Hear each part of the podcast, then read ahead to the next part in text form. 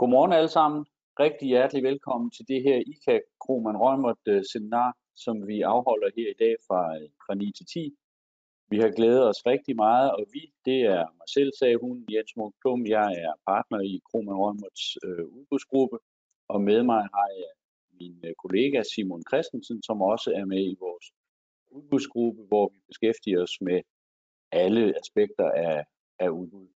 Vi har glædet os til at skulle tale om interessekonflikter og konkurrencefordele, og det er et emne, som, øh, som ligger mig meget på sinde, og som jeg synes er spændende, og som jeg synes, der er grund til at sige noget om. Det er et emne, som der er sket en udvikling over gennem de senere år, helt tilbage fra dengang, der var noget, der hed Sønderjyllands Amt, som tabte en sag, hvor klagenævnet havde meget, meget hård vurdering af øh, inhabilitet og interessekonflikt over årene til, at der er kommet en, mere, en større nuance på tingene.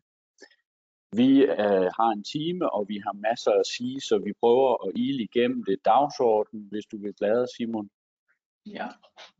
Lidt om reglerne har vi på de første fire punkter af dagsordenen, og så har vi øh, videt det meste af tiden i dag til at prøve at tale om nogle eksempler og prøve at give nogle forskellige retninger for øh, vurderingen af interessekonflikter og konkurrencefordele.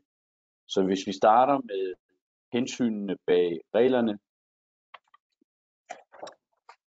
øh, og øh, hopper ned i det, som jo er det grundlæggende hensyn, nemlig ligebehandlings- og gennemsigtighedsprincippet i udbudslovens paragraf to, og som skal sikre, at øh, det, der foregår i udbudsprocessen, øh, sker på et lige og et, øh, et godt grundlag for alle, og reglerne om interessekonflikter og konkurrencefordele, de skal jo så sikre både hensynet til tilbudsgiveren og de øvrige tilbudsgiver og ordregivers øh, forpligtelse til at ligebehandle. Og hvis man prøver at hoppe videre ned og så ser på interessekonflikterne og, og, og de to begreber, interessekonflikter og konkurrencefordele, så har udbudsloven paragraf fireogtyve nummer atten en definition om interessekonflikter. Altså situationer, hvor en person, som er involveret hos ordregiver, og som, eller en, hos en rådgiver, som handler på vegne af ordregiveren, og er en del af processen for udbuddet, og som er i en situation, hvor der er en direkte, indirekte, finansiel, økonomisk eller anden interesse, som kan antages at bringe den pågældendes partiskhed og uafhængighed i forbindelse med processen øh, i fare. Altså spørgsmålet om, at, at der er en situation, hvor det kan risikere at bringe situationen i fare. Og udbudsgiver har så i forbindelse med, med udbuddet øh, forpligtelsen efter paragraf fire til at prøve at identificere og forebygge og afhjælpe interessekonflikter i forbindelse med et udbud, således at de ikke opstår.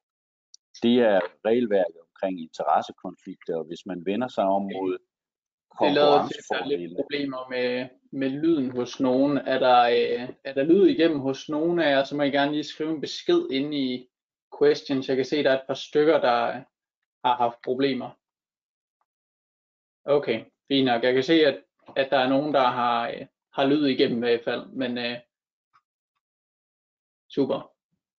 Det lader til, at det er nogen enkelte, der har problemer med, med lyden. Jeg prøver lige at se om... Jeg kan skrive til dem, Jens. Beklager. Øh. Ja. Jeg skal bare lige være sikker på, at vi har... Vi skal helst have publikum til at, til at være med. Det er det.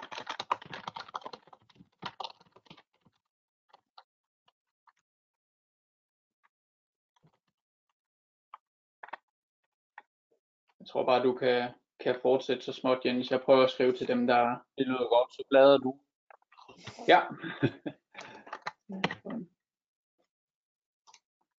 Konkurrencefordele er ikke noget, der er defineret i, uh, i udbudsloven, men det, der står i paragraf niogtredive stykke to, første punktum, det er, at hvis en aktør eller virksomhed, som har en tilknytning til en aktør, har rådgivet uh, i forbindelse med en markedsundersøgelse eller på anden måde rådgivet eller været involveret i udbudsproceduren, så skal ordregiveren træffe passende foranstaltninger for at undgå, at konkurrencen bliver fordrejet. Det er så tæt på, man kommer på spørgsmål om, om konkurrencefordele. Og konkurrencefordele er det begreb, som vi ofte ser i sagerne hvor klagenævnet går ind og vurderer på, om nogen har fået en utilbørlig konkurrencefordel. Og paragraf niogtredive fastsætter også, at ordregiver øh, skal gøre noget for at sikre overholdelsen af paragraf to og ligebehandlingsprincippet, og herunder sikre, at relevante oplysninger, som er udviklet hvis no, eller udvekslet, hvis der har været sådan en situation, øh, kommer frem og indgår som del af udbudsmaterialet, og giver nogle frister, der sikrer, at hvis der har været en, øh, en, øh, en der har været involveret i en tidligere del af udbuddet, at fristerne for de andre så er sådan, at de har tid til at sætte sig ind i og, og forholde sig til de oplysninger, der er. Og kan man ikke det med mindre med sådan nogle foranstaltninger, så kan man nå helt derhen, hvor man skal udelukke en, en, en, en deltager, som har været involveret tidligere. Jeg tror, det er et af de steder, hvor øh, I i praksis øh, ofte øh, sidder og tænker, kan vi nu det her, eller er vi så nødt til at, at udelukke nogen, eller at I får et spørgsmål fra en, en aktør, som man vil have involveret i et forprojekt, og hvor vedkommende så kommer hen til jer og så siger, hvis jeg nu gør det her, betyder det så, at jeg ikke kan være med længere ned ad vejen? Det ser man ikke uh, særlig tit, og, og med god grund vil jeg sige. Det var lidt om, om interessekonflikter og konkurrencefordele. Hvis man så går videre i, i det bagvedliggende regelværk. Ja, så kommer vi videre til, til kort om markedsdialog og, og ligesom grænsefladerne over imod interessekonflikter og, og konkurrencefordele i den forbindelse.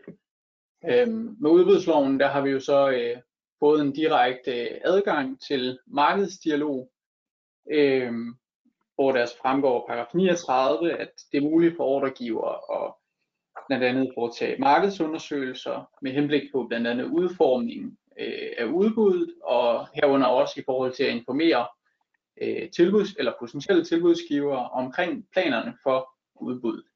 Øh, og det kan jo være... Øh, være en fornuftig idé i mange situationer for ordregivere og, og advare markedet, øh, give en heads up, og også øh, eventuelt få markedet til at, at byde ind med, hvordan man kan udforme udbuddet. Øhm, og i den forbindelse så fremgår det også direkte, at det er muligt at modtage rådgivning, øh, som også kan være en del af det her øh, markedsdialog. Øhm, man kan sige, at problemerne opstår ikke i sig selv ved, ved selve markedsdialogen oftest, øh, men i højere grad, hvis det er, at, øh, at markedsdialogen går over og bliver egentlig rådgivning. Øh, og, og det er ligesom der, at der ligger en, en grænse, som, som nogle gange skal, skal drages mellem, hvornår man så har opnået en, en konkurrencefordel ved den forudgående involvering.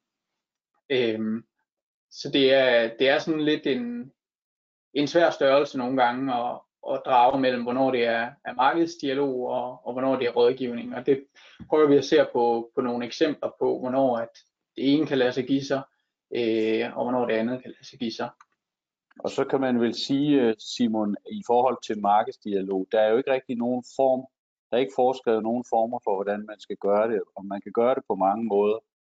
Øh, lidt afhængig af måske, hvor risikoavers man er. Øh, Nogle laver markedsdialoger, som er meget formelle og laver en, en bekendtgørelse om det og, og inviterer alle ind til en relativt formel og også meget hurtig, meget tung proces om en markedsdialog. Øh, det er ikke noget, der er foreskrevet i udbudsloven, og det er sådan set ikke noget, der, der er nødvendigt. Det er klart, at hvis man rækker ud, som, som det er fuldt lovligt at gøre til en eller flere markedsaktører bilateralt for at få noget input til til sit arbejde, så er der andre, som nemmere kan føle sig provokeret af det, men det, at de føler sig provokeret af det, er ikke noget, som, som gør, at den markedsdialog så bliver ulovlig, eller at der deraf opstår et reelt problem. Det kan være, at det kan pire en klagelyst, men, men, øh, men et reelt problem opstår der som udgangspunkt ikke, så længe man holder sig inden for de rammer, Simon skitserede. Nej, og, og lige sådan, at man selvfølgelig bare skal være opmærksom på, at at man ikke lader sig påvirke øh, for meget måske i retning af at, at tilpasse udbuddet til en enkelt aktør, men man ser på markedet som helhed, øh, som, som ligesom er det, dialogen skal bruges til. Præcis. Yes. Øh, vi springer videre til konsekvenser. Øh, som Jens også kort var inde på øh, tidligere, så øh, i yderste konsekvens, så øh, kan vi jo ryge ned i, at, øh, at man som ordregiver bliver nødt til at, at udelukke en aktør i det tilfælde, at øh, aktøren enten er omfattet af en interessekonflikt, eller øh, der måtte være tale om konkurrencefordragning efter paragraf niogtredive. Øh, men som det også blev nævnt tidligere, så øh, er det ikke, øh, altså det er i, i yderste konsekvens, for inden det ligger der ligesom en forpligtelse for ordregiver til at forsøge at, at afhjælpe øh, interessekonflikten eller, eller den konkurrencemæssige problemstilling, der er, der er opstået, øh, sådan så at man forhåbentlig kan, kan beholde alle aktører inde i, øh, inde i konkurrencen. Øh, og det kommer vi også ind på lidt, øh, lidt eksempler på, øh, hvad man måske ikke skal gøre, altså hvornår man, man burde have udelukket nogen. Øh, Hvis der er tale om en interessekonflikt eller en konkurrencefordel, så indeholder udbudsloven jo også muligheden for self-cleaning efter et hundrede og otteogtredive. Og som nævnt, så er det ligesom efter, at ordregiver eventuelt selv har set på muligheden for at afhjælpe eller forhindre interessekonflikten eller konkurrencefordelen. Og så er det jo først efter både ordregivers egen indsats og eventuelt øh, mulighed for, for aktørens indsats for at afhjælpe, at man så ryger ned i, øh, i den yderste konsekvens, nemlig at man bliver nødt til at, at afhjælpe. Men øh, altså, der er, der er vid mulighed for, at man kan afbøde øh, en, en eventuel afvisning, inden øh, man kommer så vidt, heldigvis. Og det kan man sige, det, det samler måske også lidt op på, at man ikke skal være øh, for bange For, for den her uformelle øh, markedsdialog, som, som vi var inde på før. Ja. ja, det var sådan lige den korte indflyvning om reglen. Jeg skal lige sige, nu har Simon jo allerede demonstreret, at der er nogen, der har fundet chatten på grund af lydproblemer. Og øh, hvis I stiller spørgsmål undervejs, så prøver vi at, at tage dem så godt vi kan og inden for, for tidsrammen. Men, men det kan I selvfølgelig gøre, og så vil Simon øh, sortere med, med med blød hånd øh, på, hvad vi kan nå og ikke nå. Nu har vi en række øh, forskellige tilfælde, vi har, vi har taget frem fra praksis og øh, for at illustrere de forskellige situationer. Og øh, nu hopper vi ud i det, fordi det er faktisk der, hvor jeg synes, man, man sådan kan få en god fornemmelse af, hvad det er, vi er ude i, når vi snakker om de forskellige øh, tilfældegrupper. Hvis vi starter med, med situation et, og det med oplysninger, hvad nu hvis den nuværende leverandør har oplysninger, øh, som ikke udleveres som del af udbudsmaterialet, men som, er, som kan være relevante. Øh, der har vi en sag her, relativt ny sag, Dansk Persontransport mod Næstved Kommune, hvor udbuddet af noget kørsel, specialkørsel med skolebørn, var lavet sådan, at for at kunne byde ordentligt, så skulle man, så skulle man vide, hvor det var øh, de personer, der skulle køres, hvor det var de boede henne, og hvilke institutioner de skulle køres til, fordi man skulle bydes, byde med laveste pris, og der var nogle grænser for, hvor lang tid kørslerne måtte vare, og, øh, og for at kunne lave et, et effektivt bud, så skulle man have de oplysninger. Det var en, en udbudsmodel, hvor den hidtidige leverandør ikke umiddelbart lå inde med, med data, fordi man havde tidligere afregnet kørsel på medgået tid og ikke efter kørte kilometer, sådan som man gik over til. Og derfor var det ikke noget, nogle oplysninger, som man umiddelbart havde tilgængelige. Og øh, ikke desto mindre, så havde den nuværende leverandør jo adgang til adresser for dem, der skulle køres, og til de institutioner, der skulle køres til. Øh, der blev stillet spørgsmål i forbindelse med udbudsprocessen fra, fra nogen af, af deltagerne, som sagde, at vi, vi er nødt til at vide noget mere. Jeg har ingen oversigt over, hvor, hvor det er, vi skal køre fra og til, så vi kan lave det bedre. Og, og kommunen, Næstved Kommune, sagde, at det, det kan vi desværre ikke hjælpe jer med. Og, og i øvrigt er det et G D P R-problem at udlevere den slags oplysninger. Så, så derfor må I arbejde med det, som I så har. Det gik i klagenævnet på, og ifølge klagenævnet var det, man havde gjort fra Næstved Kommunes side, ikke godt nok. Man havde respekt for selvfølgelig, at der var et G D P R-issue i forhold til, hvor meget man kunne, man kunne udlevere. Men i det her tilfælde, hvor, hvor øh, det, det var så tydeligt, at det, det var nødvendigt at have de oplysninger for at kunne lave bud. Så sagde klagenævnet, det kunne I godt have gjort bedre. I kunne godt have udleveret nogle flere oplysninger, der havde sat byderne bedre i stand til at, at kunne lave nogle relevante bud. Og derfor var der så en konkurrencefordel for den eksisterende leverandør, som ikke var blevet tilstrækkeligt udlignet, og klagenævnet øh, annullerede på den baggrund øh, tildelingsbeslutningen. Og det er værd at bemærke, synes jeg, at det var risikoen for, at man ikke havde udlignet konkurrencefordelen, der udgjorde problemet. Fordi når man læser kendelsen, så kan man faktisk ikke læse, at den eksisterende leverandør havde genvundet. Det var ikke det, der, der generede øh, klagenævnet. Det var simpelthen, at grundlaget for at kunne byde for de andre ikke var godt nok. Så godt eksempel på det, der er en, der er en anden og ældre sag, som vi ikke har med her, som handler om øh, en, en sag mod Forsvarsmaterielkommando, hvor, hvor øh, man havde en, en situation, hvor der skulle i en I T-løsning bruges en bestemt øh, type software, som et, et, selskab, øh, et, et selvstændigt selskab ejede, som ikke var en del af processen, og under processen købte K M D, som var en af byderne, de købte det pågældende selskab, som ejede den software, som var nødvendig, og som havde en omkostning, og som indgik i udbud. Og det blev der klaget over fra, jeg husker det vist nok, som C S C-side. Og klagenævnet var meget i tvivl om, hvad der var gjort, men klagenævnet øh, var i den situation øh, tilfreds med at få en redegørelse i, i andet forsøg, om jeg så må sige, på at at K M D havde lavet nogle forholdsregler, der sikrede, at det pågældende selskab, som de nu havde købt i løbet af udbudsprocessen, øh, havde vandsætte skodder og behandlede de bydende lige, når de skulle øh, give en prissætning på den her software, som var et, et sine qua non i, i udbuddet. Øh, også en, en sag, hvor klagenævnet så sagde, her var der, her var der foretaget nok, i modsætning til Næstved-sagen, hvor de sagde, at det var der altså ikke her. Vi hopper videre. Yes. Vi hopper videre til ja, en til kendelse i, i samme dur. Øh, en eksisterende leverandør byder sig til. Øhm, og problemet i, i den her sag var blandt andet øh, om erfaring som del af tildelingskriterierne. Øh, det ligesom kan indgå, når den eksisterende leverandør også deltager. Og det var Intego mod S S I.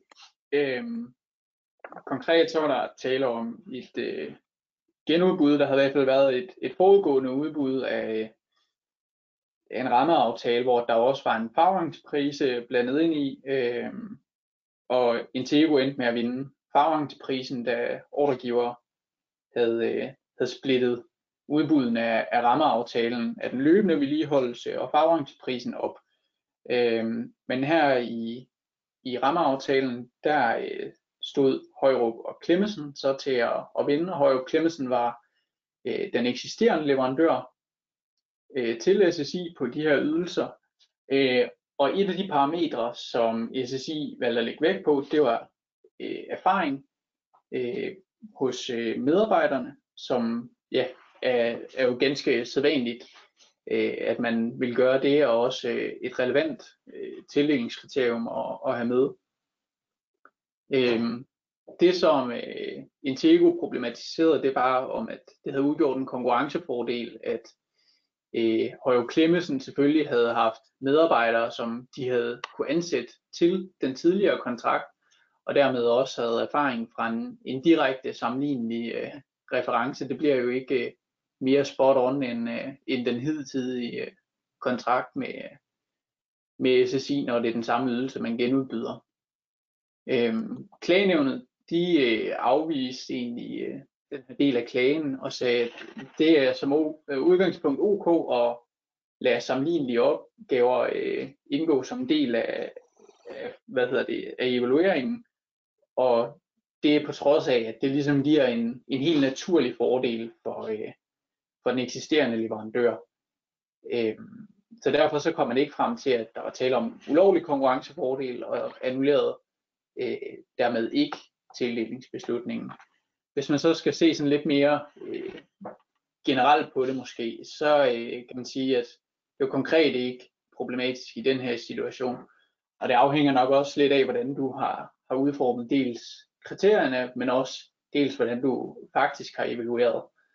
Øhm, I det her tilfælde, som jeg husker det, så var der lagt vægt på, at man havde erfaring fra tilsvarende opgaver hos øh, enten øh, anden farmavirksomhed eller hos en offentlig øh, myndighed. Men hvis man nu forestillede sig, at der havde stået, at det var, hvad hedder det, det var erfaring med aftaler med S S I øh, for at gøre det, sætte det helt på spidsen, og så er det jo klart, at øh, så stiller man øh, de andre i et dilemma i forhold til, det har de jo ikke øh, haft mulighed for at kunne byde ind med. Øh, så man skal ligesom selvfølgelig tænke sig om, hvordan man, øh, hvordan man begrænser øh, det, man vil lægge vægt på, og se på, om, om det egentlig er det, man, man vil efterspørge, fordi at anden erfaring også kan, kan være relevant i det her tilfælde, uden at man, man sætter den nuværende leverandør op på en, en pedestal. Øh, ja. Så konkret generelt, var det, kan man vil... Okay.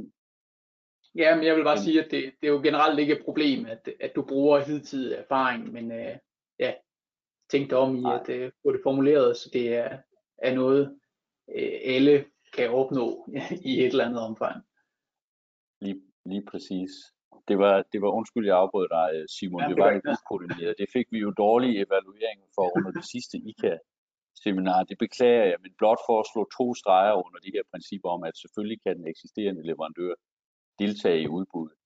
Og, og der skal rigtig meget til, for at, at der opstår et problem. Det man så også kan sige, hvis man skal perspektivere, det er, det man ikke skal gøre som ordregiver, det er at forsøge at lave særlige regler i udbudsmaterialet for at udligne øh, forskelle. Det, det prøvede Movia engang at gøre i deres udbud af buskørsel, hvor man så på, på et spørgsmål om beregning af medarbejderaktivitet lavede en regel i udbudsmaterialet for, hvordan øh, den eksisterende skulle beregne det, og en regel for, hvordan andre skulle beregne det. Og der nåede sagen helt til højesteret, som, hvor højesteret sagde, at der er jo lavet to forskellige regler til to forskellige, som i princippet er i den samme situation, og det, det duer ikke, det er i strid med ligebehandlingsprincippet og, og tilsidesat øh, udbud.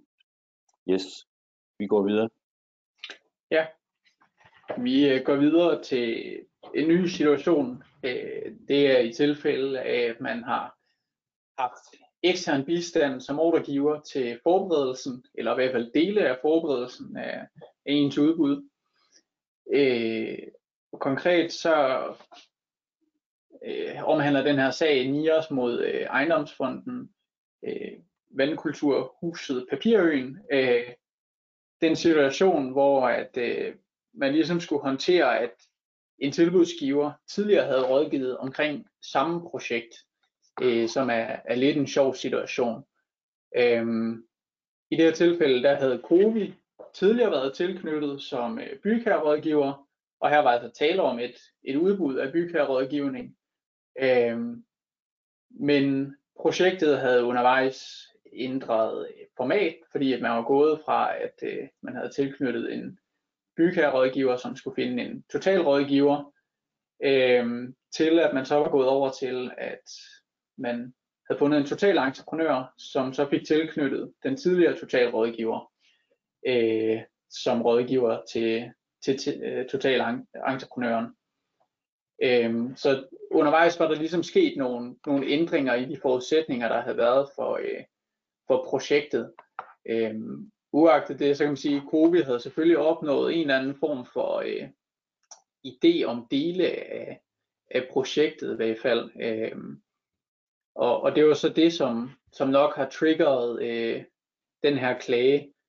Øhm, konkret så der, der, der dog tale om, at COWI ikke havde haft adgang til udbudsmaterialet for det her udbud af bygherrerådgivning forud for, for udbuddet. Og man havde, ja, som nævnt, så var der jo ændret i situationen, altså hvem var det, man skulle øh, rådgive i forhold til, hvor man var gået fra at skulle rådgive bygherrer i en situation med en totalrådgiver til at skulle øh, rådgive bygherrer i en situation med en totalentreprenør. Derudover så havde Ejendomsfonden sat øh, konkurrencen op til at konkurrere på generelle bygherrerådgivningsydelser, Øh, og man havde ligesom sørget for at stille totalentrepisematerialet til rådighed for alle interesserede, eller alle prækvalificerede i hvert fald, og man havde givet en længere tidsfrist. Så på den måde så havde Ejendomsfonden i det her tilfælde, de havde forsøgt at afhjælpe den fordel, som COWI potentielt i hvert fald har haft, ved at man har givet adgang til materiale og længere tid. Og det er jo ligesom øh, reglerne, de foreskriver, at det er, det er de to øh, virkemidler, der som udgangspunkt vil, vil være i forhold til en konkurrencefordel.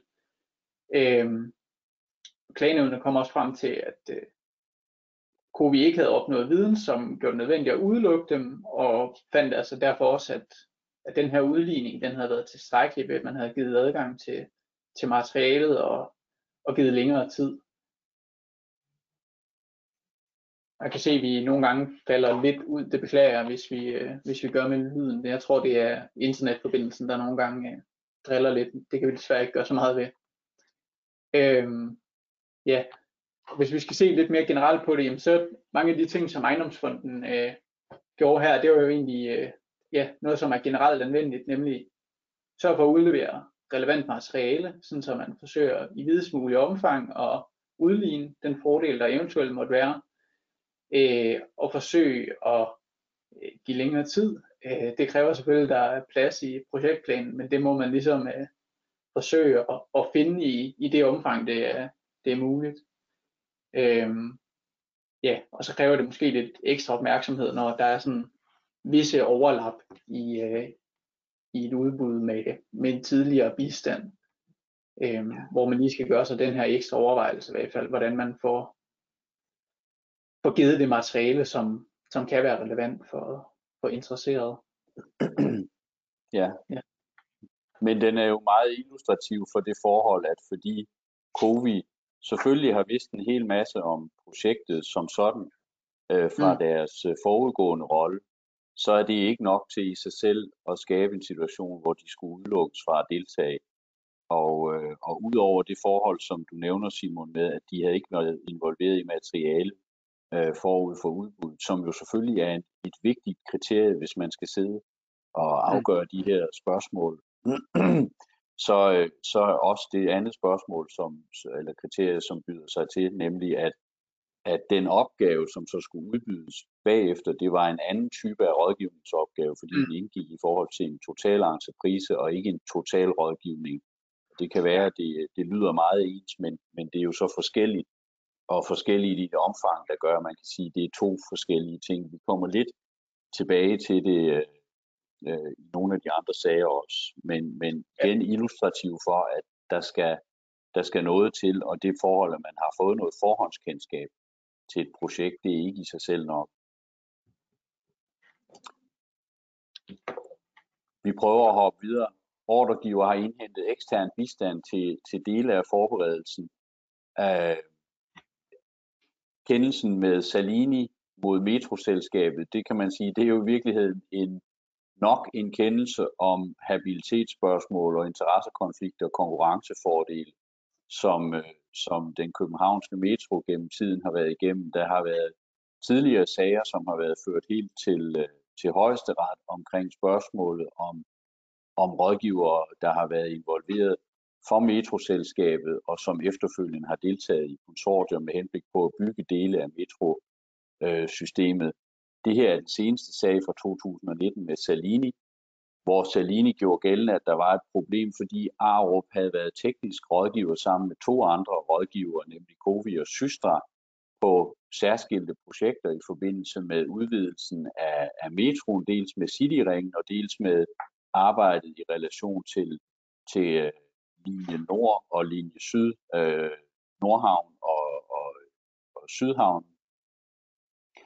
Uh, Arup uh, ville gerne deltage i et konsortium og byde ind på, på opgaven uh, på, på sydlinjen og, og rette henvendelse til metroselskabet, som, som kiggede på det og, og vurderede, at det ville ikke være et problem, forudsat at man overholdt nogle retningslinjer for de medarbejdere fra Arup, som så arbejdede for andre projekter for metroselskabet, sådan at man kunne holde styr på informationsflow og dokum- adgang til dokumenthåndteringsprogram øh, osv. osv. Øh, og, øh, og på den konkrete linje, sydlinjen, der var det COWI og Systra, som, som der som rådgiver skulle, skulle bistå metroselskabet, sådan at man fik lagt en afstand til, til Arup øh, i forbindelse med projektet. Og metroselskabet havde indtaget det standpunkt, at det kunne godt gå, så længe man overholdt de her præmisser. Og, øh, og det faldt så Salini for brystet, at, at man øh, havde accepteret det, fordi de sagde, at der var nogle fordele, som gjorde, at, øh, at det havde været medvirkende til, at konsortiet Arup deltog, deltog i, havde kunne vinde udbud.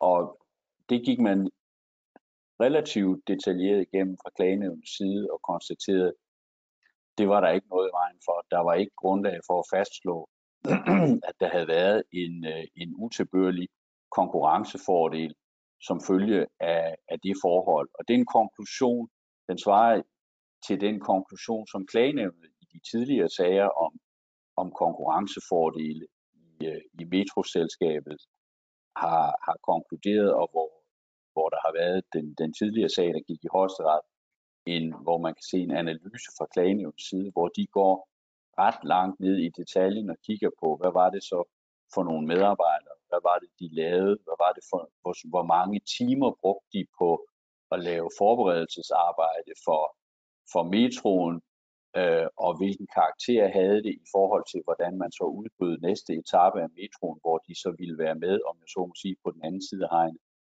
og igen konstaterede, at der var ikke grundlag for at sige, at der var nogen, der havde båret en utilbørlig konkurrencefordel med sig.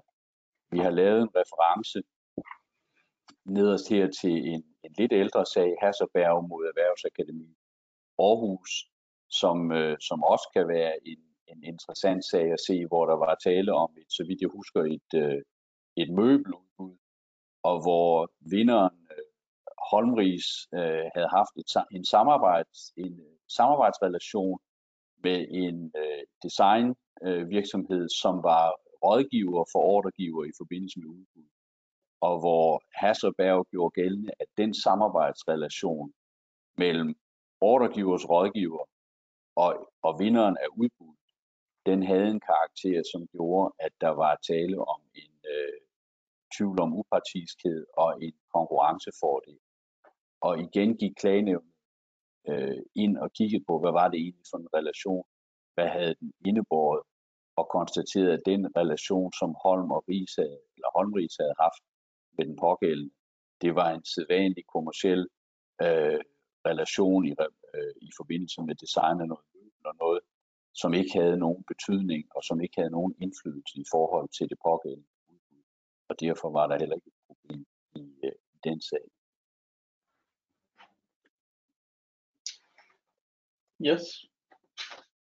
Vi hopper videre til J S K container. J S K container mod I S Vestforbrænding. Det er det er en sag, jeg holder meget af. Det er en sag, jeg holder meget af, fordi den er ret spot on på, hvor langt øh, man egentlig kan være involveret som som øh, rådgiver i et forprojekt og samtidig deltage i et efterfølgende udbud. Og den er meget meget pædagogisk og illustrativ. Vestforbrænding skal ud og have øh, ny skiltning ude på genbrugspladserne. Øh, hvis I har prøvet at køre rundt derude lørdag formiddag og for at finde de rigtige øh, container, sådan som jeg samtidig gør, øh, og har haft svært ved at finde ud af, hvor jeg skulle af med, med keramikkrukkerne og fået skæld ud af vagterne derude, så tænker man, det var sørme en god idé, vi skal have nogle nye og mere pædagogiske skilte derude. Det satte man i gang som en aftale. Man lavede en, samarbejde med S S, øh, en samarbejdsaftale med S S C, som kunne lave sådan noget. De skulle så udvikle en designmanual og en prototype for en ny skilteserie.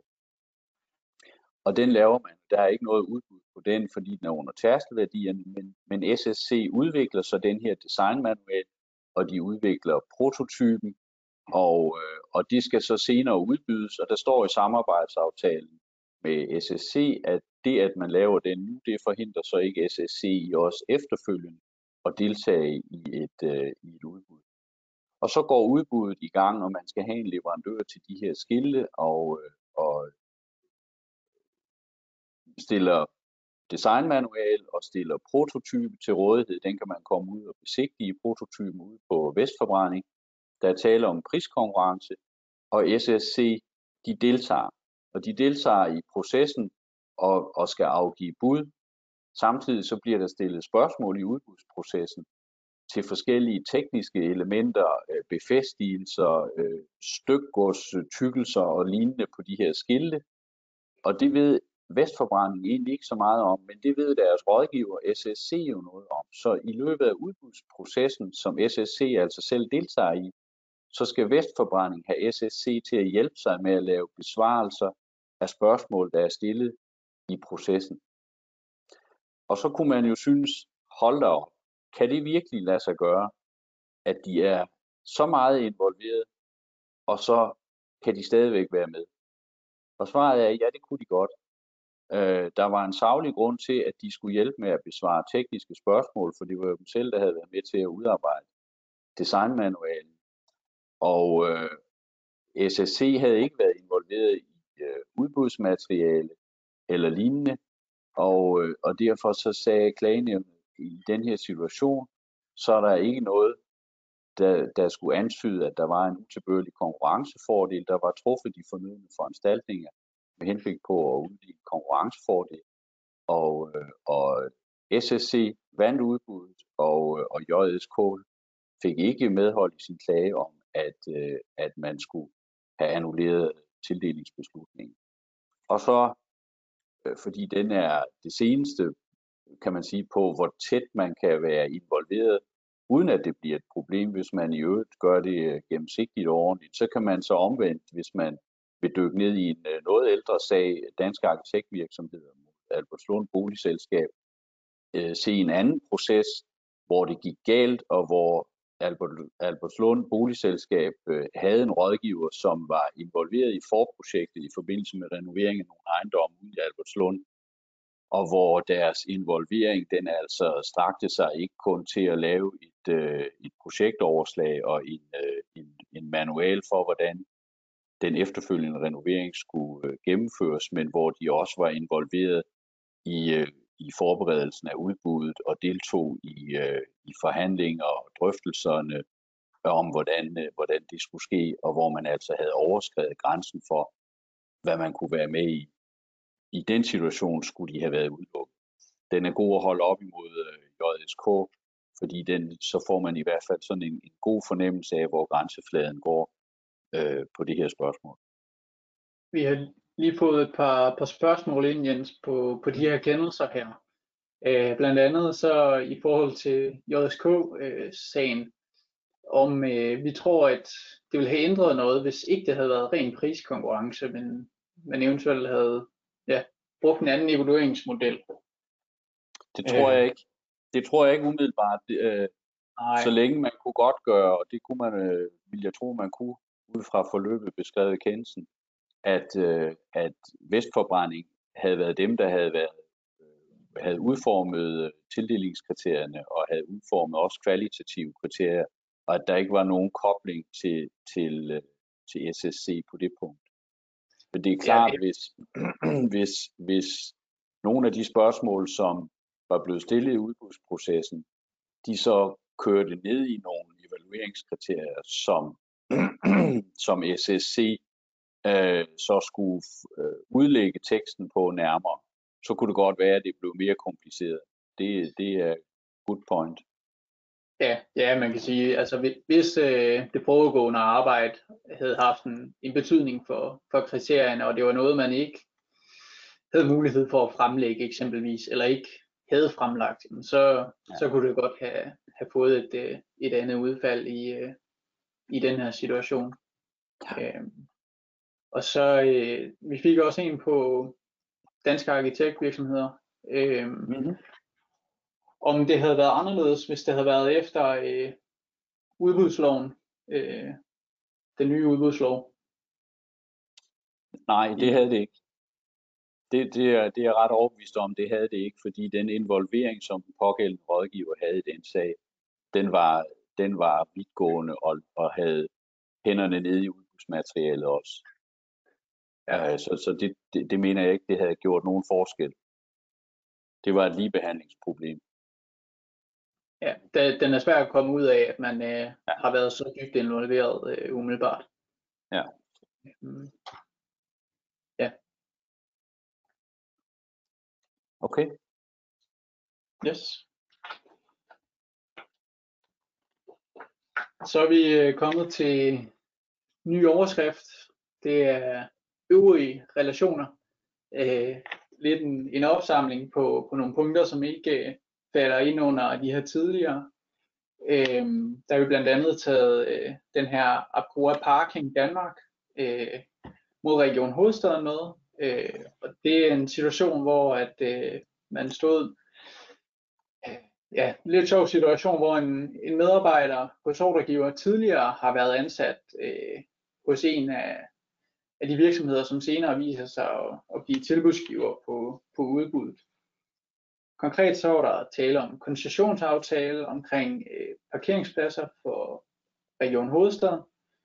Og øh, det som APCOA de mente, det var, at øh, den her medarbejder hos Region Hovedstaden, øh, han havde set sig sur på APCOA og ville derfor under ingen omstændigheder øh, vælge APCOA som, øh, som kommende koncessionshaver. Øh, Og medarbejderen han deltog i en brugergruppe, som skulle sidde og evaluere tilbudene, da han havde forudgående erfaring med, med parkeringsområdet. Øhm, hvor at øh, udover den her medarbejder, så sad der to andre, og der sad også øh, en indkøbskonsulent med i, i evalueringsgruppen. Det som der viser at, at være problemstillingen, det var, at øh, vi medarbejderens ophør hos øh, APCOA, der havde været nogle økonomiske uoverensstemmelser, og det havde skabt øh, ret øh, dårlig stemning, lader det til ud fra, øh, fra det oplyste i klagesagen. Øhm, ja, og derudover så var der også lidt, øh, i hvert fald fra APCOA, var der oplyst om, at medarbejderen i løbet, eller både forud for og i løbet af udbudsprocessen havde kommet med forskellige tilkendegivelser om, at øh, ja, det havde øh, APCOA ingen chance for at vinde, for der var andre tilbudsgiver, som øh, var væsentligt bedre, og, øh, og lignende kommentarer, øh, som angiveligt var, var givet øh, per telefon eller, eller under møder. Øh, ja. Så der, der var ligesom en, en, op, en eller anden øh, stemning, der var, var kørt op mellem, øh, mellem parterne her.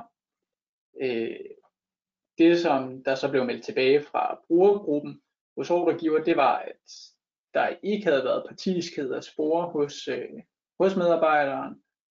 Øh, og klagenævnet mente ikke, at det havde været tilstrækkeligt til, at medarbejderen konkret kunne anses for at være inhabil eller uegnet i øvrigt til at indgå i brugergruppen. Øh, og det er jo selvfølgelig... Øh, Det er en, en spøjs situation for, øh, for APCOA at stå i, hvor man, ja, de, de kan nemt øh, se sig øh, udelukket på forhånd, måske når at, øh, man får de tilbagemeldinger. Øhm, men det havde været øh, mundtlige tilbagemeldinger, og som det fremgår af kendelsen, så skulle der have været styr på øh, de uoverensstemmelser, der tidligere havde været omkring øh, økonomi ved fratrædelse. Øh, Så det var ligesom ikke en, en klemme længere. Øh, så det bliver jo lidt et, øh, et sjovt vakuum, hvor man, øh, ja, hvis øh, udtalelserne har været, været rigtige nok, kan godt forstå APCOA, at de har været utilfredse måske med at øh, den udlægning, og, og måske er det lidt et, et resultat af, at det har været en tilspidset situation for begge parters vedkommende, så man måske har forstået nogle ting på en en anden måde, end, end hvad det har, har været tiltænkt. Øh, men det er jo svært at, at spå om, og der ligger helt sikkert øh, meget øh, forhistorie i, øh, i sagen. Øh, men pointen er nok, øh, hvis vi sådan skal tage det på et mere generelt øh, niveau, at det, at du har en, en medarbejder ansat, som tidligere har været hos øh, en anden, øh, en kommende tilbudsgiver, jamen det er ikke... Øh, i sig selv et, et problem. Øh, selvfølgelig så kan der opstå et problem i det tilfælde, at øh, det påviseligt er, ja, øh, man øh, har en eller anden forkærlighed for, øh, for en given løsning, uden at der er objektive holdepunkter for, for det. Øhm, mm. Ja. Det man måske også kan sige, Simon, det er, at, øh, at jeg tror også i klagenævnssagen, hvis man læser den, så kan man se, at, at øh, regionen har fået en henvendelse på et møde øh, fra APCOA, som forsøger at forklare dem, at de har altså sådan en dårlig situation med den her medarbejder, der skifter fra dem over at blive ansat i, i regionen. Sådan noget, der handler om øh, uenighed om bonus og løn, fratrædelsesvilkår og sådan nogle ting og sager. Og at, at det har man, man, man har forholdt sig aktivt til det, og, og, og vurderet, at det var, det var så løst, det var ikke noget, man kunne, man havde grundlag for at gøre noget ved. Og det klare udgangspunkt er jo, at folk kan skifte job, uden at det er et problem. Og det tror jeg også, at klagenævnet har, har, har lyttet til den redegørelse, man har fået fra regionen, som har sagt, at vi hørte godt, hvad de sagde, og det havde vi vurderet at tage stilling til, at det mente vi ikke var et problem. Så det tror jeg også har talt ind. Og, ja, og, og, og der, der blev spurgt ind til det her omkring, om, om evalueringsmodellen måske har spillet en, en rolle, og der, øh, altså, det fremgår af kendelsen, at en stor del af, af evalueringen, det var kvalitet, så der har jo været nogle, øh, hvad skal man sige, subjektive i et eller andet omfang øh, vurderinger med, øh, hvis man kan sige det sådan, øh, med, men altså, i brugergruppen var der andre involveret, øh, som sidder og tjekker, at vi ikke bare kan gå i i én retning, og det tror jeg da helt klart har været til, til regionens fordel i, i den forbindelse, at han ikke har siddet alene og kunne, øh, ja, kunne gøre, som, som han ville. Så var det måske sværere at, at forklare i en klagesag, tænker jeg. Enig. Og, man, og vi har nævnt øh...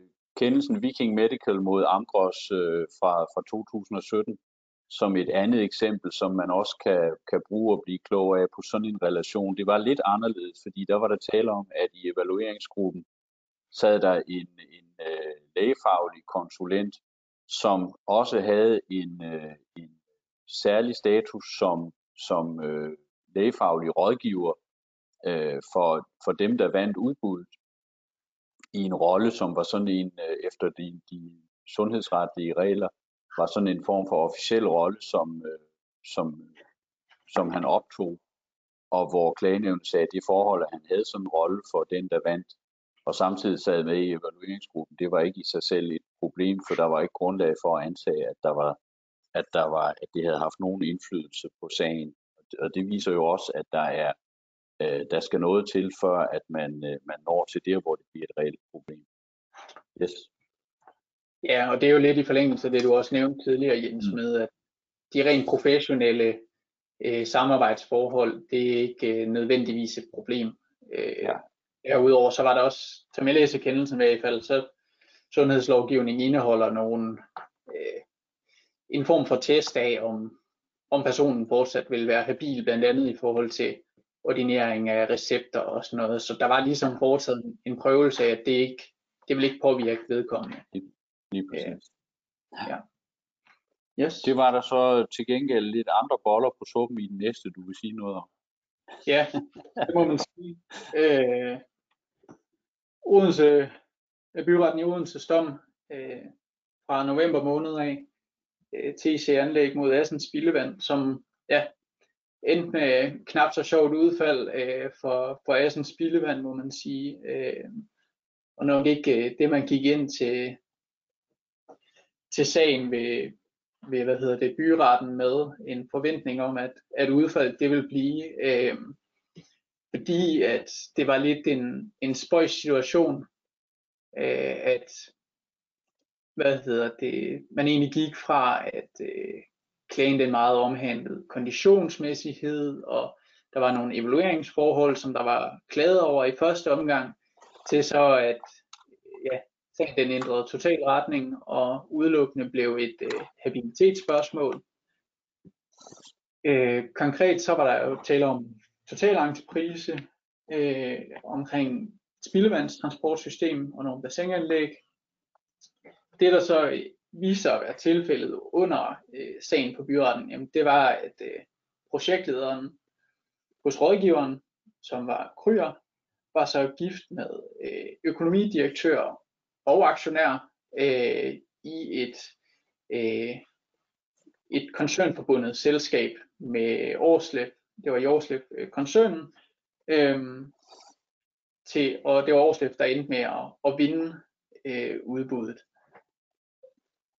Og det opdager man, øh, eller bliver der i hvert fald først gjort opmærksom på i, i klagesagen, øh, eller under byretssagen, og der havde ikke været noget med om det, så vidt jeg lige øh, kan se i, i klagesagen. Øh, det der så viser sig, det er at øh, komme frem, frem under sagen på byretten, det er at projektlederen faktisk havde gjort opmærksom på relationen, øh, først over for Krøyer selv, som ikke øh, havde gået videre med det til Assens Spildevand i første omgang. Men senere så viser det sig, at Assens Spildevand også har haft kendskab til, øh, til den her relation mellem øh, projektlederen og, øh, ja, og øh, en økonomidirektør hos, øh, hos øh, et selskab i, i den koncern, der, der endte med at vinde opgaven. Øh, og det, øh, det viste sig, at øh, det Det skulle blive dyrt for, øh, for Assens Spildevand jo, at øh, de ikke havde reageret på det. Øh, for det var også noget af det, som, som byretten de lagde vægt på. Det var, at øh, man havde haft foregående kendskab til relationen.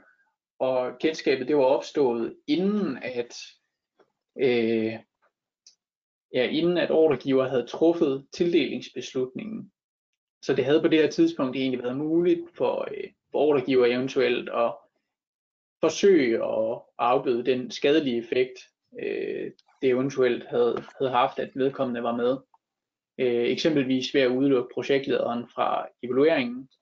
Øh, men udover det, så havde der så konkret også været nogle, øh, der var rejst nogle problemstillinger omkring, om der var stillet de rigtige spørgsmål under øh, forhandlingsforløbet. Og det er jo selvfølgelig lidt den, øh, den risiko, man løber, når at, øh, det viser sig, at, at der ligesom ligger nogle nogle relationer, at øh, så kan et manglende spørgsmål måske øh, blive ja, et, et problem, selvom at øh, der kan have været en, en fornuftig grund til, at man måske ikke har spurgt ind til det, eller det har man ikke nået i, i forhandlingerne, og sådan, sådan kan det jo gå. Øh, men øh, ja, det, det viser jo så, at øh, retten fandt, at øh, projektlederen utvivlsomt havde været inhabil i situationen, og ordregiver derudover ikke havde løftet bevisbyrden for, at der konkret ikke var tale om partiskhed. Øh, ja. Så det, de, skulle have, de skulle have gjort noget. Ja, ikke? Det er vel, og, det er, og på det konkrete plan, bare for, for at give jer en, en flavor af det. Den pågældende projektleder havde været øh, så meget involveret og drivende for processen på vegne af Assens Spildevand, og det havde været hende, som havde været Øh, øh, instrumental i de forhandlinger, der havde været med tilbudsgiverne. Mm. Og der var, der var nogle elementer, der, der pegede på, at i forhandlingerne havde man måske ikke spurgt så hårdt ind på et Aarsleff-tilbuds. Øh, der var nogle elementer i det tilbud, som man måske skulle have spurgt mere ind til, hvor man kunne se, at det var der blevet spurgt mere ind til hos de andre. Så jeg tror, det er derfor også retten siger, at der var, der var et inhabilitetsissue, der skulle have været håndteret, og konkret kunne man ikke afvise, at der også var et, øh, et problem. Så, øh.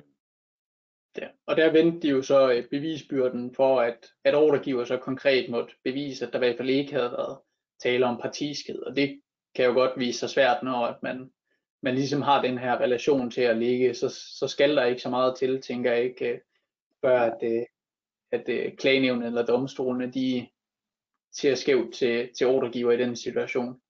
Ja. Øh. Yes. Øh, den sidste sag. Andre relationer på spil. Det her det handler om konkurrencefordele. Og, og det er en sag, som Hydrema mod F M I. Det kan man sige, det er ikke en, en, en førstegangssag, som F M I har måttet håndtere. Og som i virkeligheden handler om, at man har en proces, hvor man har et udbud, som bliver annulleret, og så går man i genudbud. Øh, og, og der har været givet aktindsigt undervejs, og man, har, man er kommet til at give for meget øh, for, for mange oplysninger videre. I den her sag, som handlede om reservedel til entreprenørmaskiner, der havde man givet U M S, øh, som ikke vandt det første udbud. Det gjorde Hydrema Export. Øh, der havde man givet magtindsigt, og der havde man ikke fået redacted tingene ordentligt. Øh, og så, så de kunne ses nogle af de priser. Øh, det blev så udbudt igen øh, et år senere, og, øh, og Hydrema vinder ikke det her. Udbuddet bliver udbudt i en form, hvor man har ændret relativt meget på, øh, hvad det er, man beder om i forhold til, hvor mange priser på delpriser, og i forhold til, hvor mange timer øh, man regner med, der skal bruges, osv. osv. Øh, Hydrema gør gældende, at den, den fejlagtige, om jeg så må sige, aktindsigt, der er givet, den har givet vinderen en konkurrencefordel, og at den, at den ikke er ude. Og, og sagen her er udtryk for, at man igen fra klagenævnens side går relativt langt ned i vurderingen af, og får også oplysninger om det i vurderingen af, om det her virkelig kunne have, have givet en konkurrencefordel, som U M S øh, kunne udnytte utilbørligt i forbindelse med, at de så kunne vinde det efterfølgende genudbud.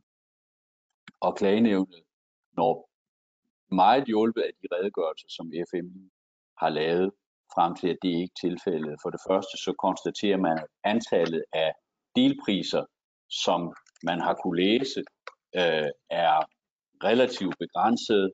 Øh, jeg tror, det er noget med konkret øh, en timepris, og så atten ud af mere end et hundrede og halvtreds øh, delpriser, som kunne læses. Øh, øh, man konstaterer videre, at nok har timeprisen, den gælder for enhver time, der skal købes, men, men øh, i det oprindelige udbud havde den kun en vægt, som fyldte fire procent af de samlede omkostninger. Og så ser man på, hvor meget har man så lavet om i det efterfølgende udbud, hvor man har øh, skruet op og ikke, ikke beder om, øh, jeg tror det var hundrede og fire hundrede og nogle dele, øh, til at bede om syv, mere end syv hundrede og halvtreds, priser på syv hundrede og halvtreds dele, og man har ændret betydeligt i timeantallet, som skal bruges, og man har ændret i måden, man har specificeret, hvordan man vil have priserne inden for de forskellige, forskellige ydelsesområder. Og klagenævnet konstaterer, at med det, man har gjort her, og, og med de trods alt få delpriser, som kunne læses og var fejlagtigt videregivet, så var der ikke et problem. Som sagt, det her problem har F M I haft tidligere i Albrecht Bender-sagen, der handlede om et udbud af produktion af medaljer til forsvaret, og hvor der var givet indsigt i nogle priser. Så der har man også en mulighed for at se i grænsefladen. Hvis man skal opsummere alt det, som Simon og jeg har sagt nu, og det skal vi, fordi klokken er ni halvtreds, så tror jeg, det er tilbage til start i forhold til det, jeg startede med at sige, med at der skal meget til, før man kan, før man vil stå i en situation, hvor der er en interessekonflikt og en utilbørlig konkurrencefordel. Der skal påvises en konkret utilbørlig fordel, og klagenævnet lytter til de forklaringer, man kan give om, hvorfor det ikke er tilfældet, og evaluere på det faktum, man giver. Og så er der en særlig problemstilling, måske særlig efter Assens-sagen, i forhold til, hvis der er den her personelle tilknytning, hvor retten, øh, Odense Byretten i hvert fald i sin tilgang til den personlige inhabilitet, synes at være noget mere skarp øh, eller hård, end, end, øh, end klagenævnet har været i de sager, vi har nævnt øh, Viking og, og og den anden sag, som du nævnte, Simon. Men essensen af det her fra vores side, det er altså ikke at være bange for den forudgående markedsdialog, men bruge den, fordi det er jo der, hvor man virkelig kan få gjort sit øh, udbudsmateriale og sit udbudsgrundlag og, og sine, øh, få taget stilling ordentligt til sine evalueringskriterier. Øh, tag dialog, øh, også tag den bilateralt, hvis det har en, en fordel. Den nuværende leverandørs naturlige fordel er ikke et problem. Rådgivning kan lade sig gøre jævnfør Vestforbrænding og J S K. Og hvis der er nogle forhold, så kan de, ligesom øh, metroselskabet gjorde med Arup og Saline, så kan de håndteres, øh, og, og man kan styre udenom og tabe sin klagesag, hvis man, øh, hvis man laver nogle små geværgreb. Der skal ikke så meget til. Man kan selvfølgelig ikke forhindre, at folk klager og bliver provokeret, men, men man taber ikke sagerne, hvis man har gjort det rigtigt og, og gjort det ordentligt og givet et, et ordentligt konkurrencegrund. Og det er vel egentlig øh, essensen af, af vores gennemgang her. Simon, ja. Jeg ved ikke, om du er uenig. nej, nej, overhovedet ikke. Altså, øh, ja, man kan sige, at øh, det gælder om at være, ja, være proaktiv og prøve at sikre fuld gennemsigtighed. Så, øh, så går det ikke så galt for det meste. Så, så, øh, så løser man de fleste problemstillinger, vil jeg sige, øh, som vi har været inde på i dag. Ja, de kan løses.